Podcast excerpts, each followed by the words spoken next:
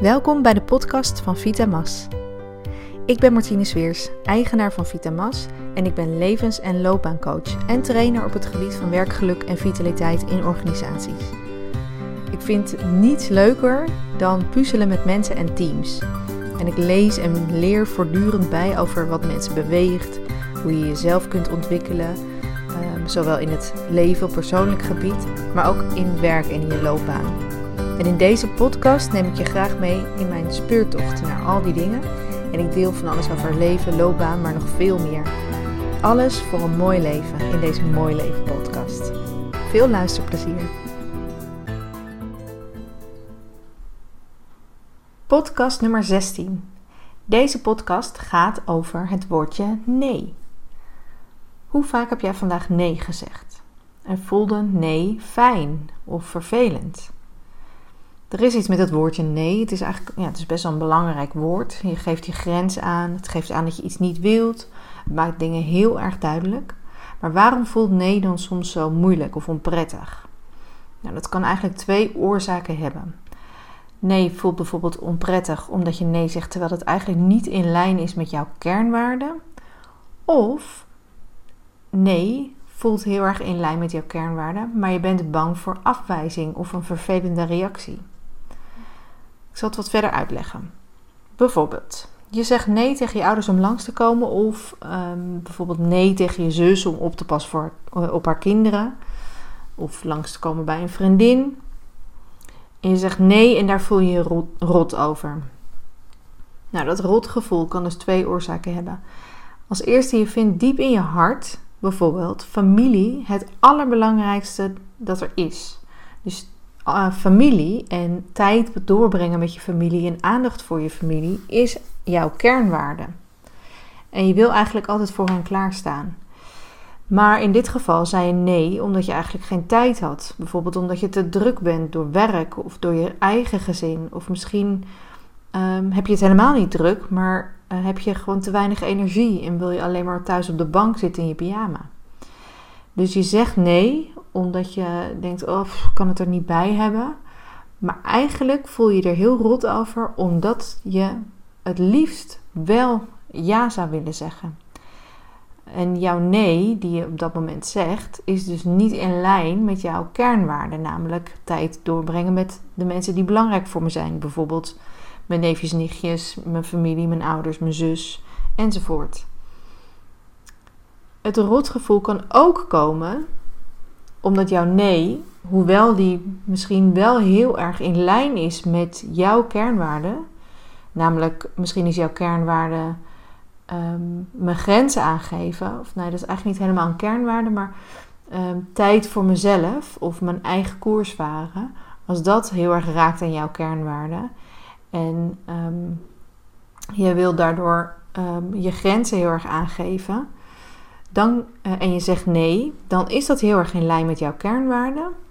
Maar je krijgt een reactie van teleurstelling of misschien zijn, uh, is je zus of is je, zijn je ouders boos dat je niet langs kan komen.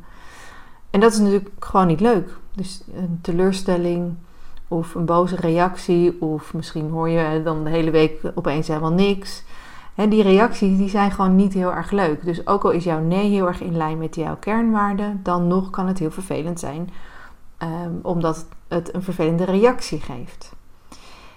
Nou, dit, is, dit zijn dus wel twee verschillende manieren om nee te zeggen, of twee verschillende ervaringen die jouw nee teweeg kunnen brengen. Het ligt dus heel erg genuanceerd, want het rotgevoel is er in, in beide gevallen eigenlijk.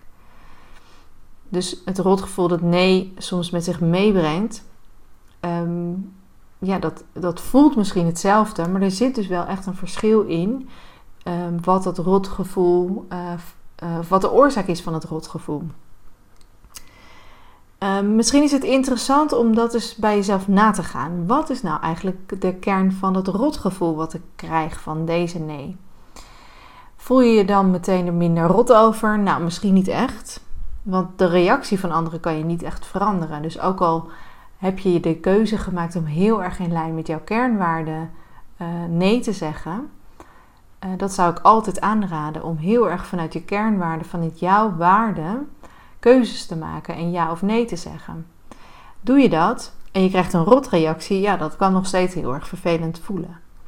Maar je hebt wel de keuze voor jezelf helder gemaakt. Dus als je helder weet waarom je nee zegt, dan wordt het een bewuste keuze.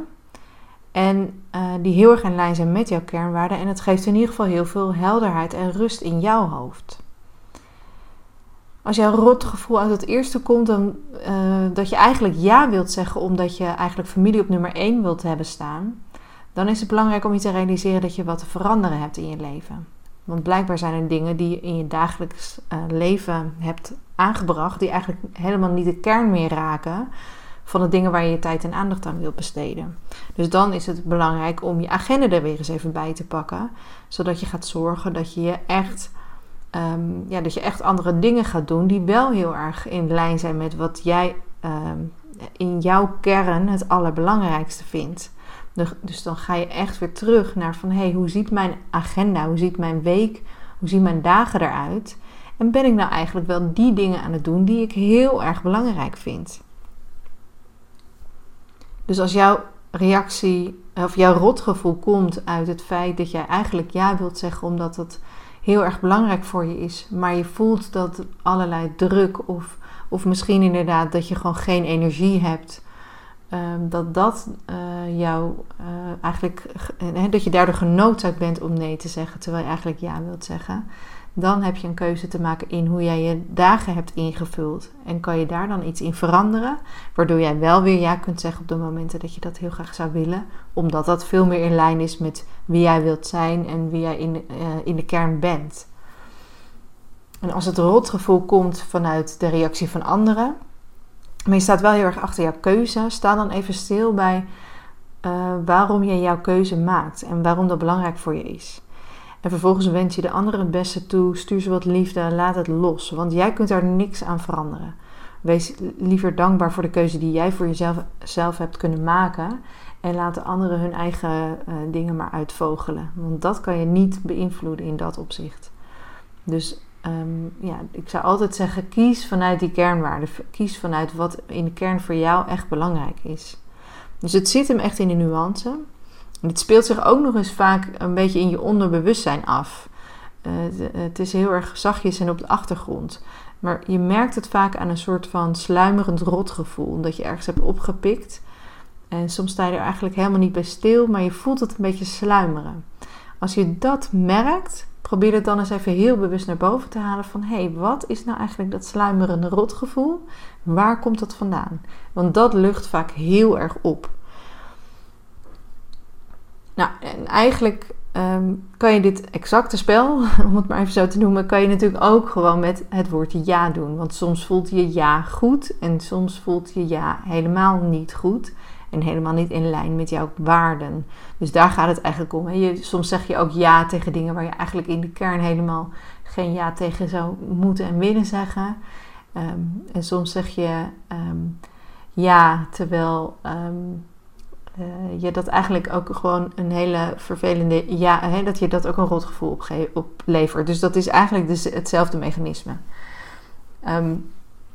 het gaat heel erg om over jou wat is de oorzaak van dat rotgevoel?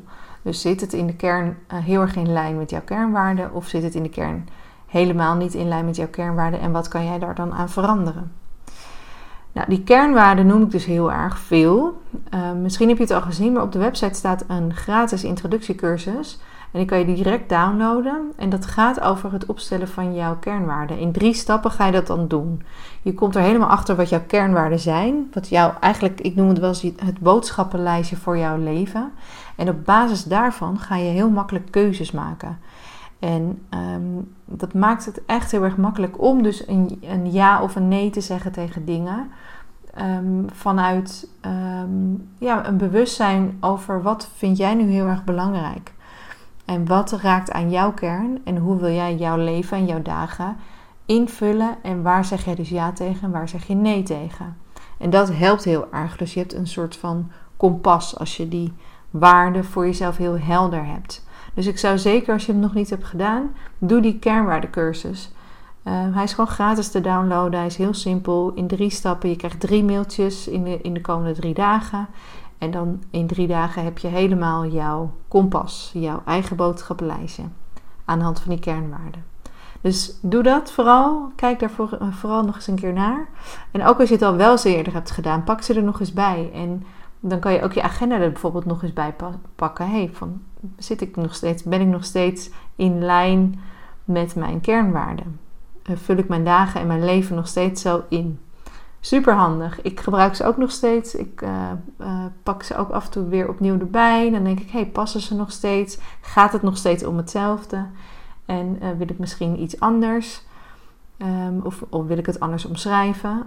En vervolgens pak ik ze er ook altijd heel erg bij als ik dus een keuze moet maken. Als ik een nieuwe stap wil zetten, als ik voor een dilemma sta. Oh ja, wat zijn ook weer die kernwaarden en waar, welke richting wijst dat dan op? Super handig, echt een aanrader. Ik hoop dat je de cursus gaat doen. Laat vooral even weten wat je ervan vindt. En ik ben heel erg benieuwd hoe het je helpt ook om uh, jouw volgende keuzes weer te maken. En op basis waarvan je ja en nee kunt gaan zeggen.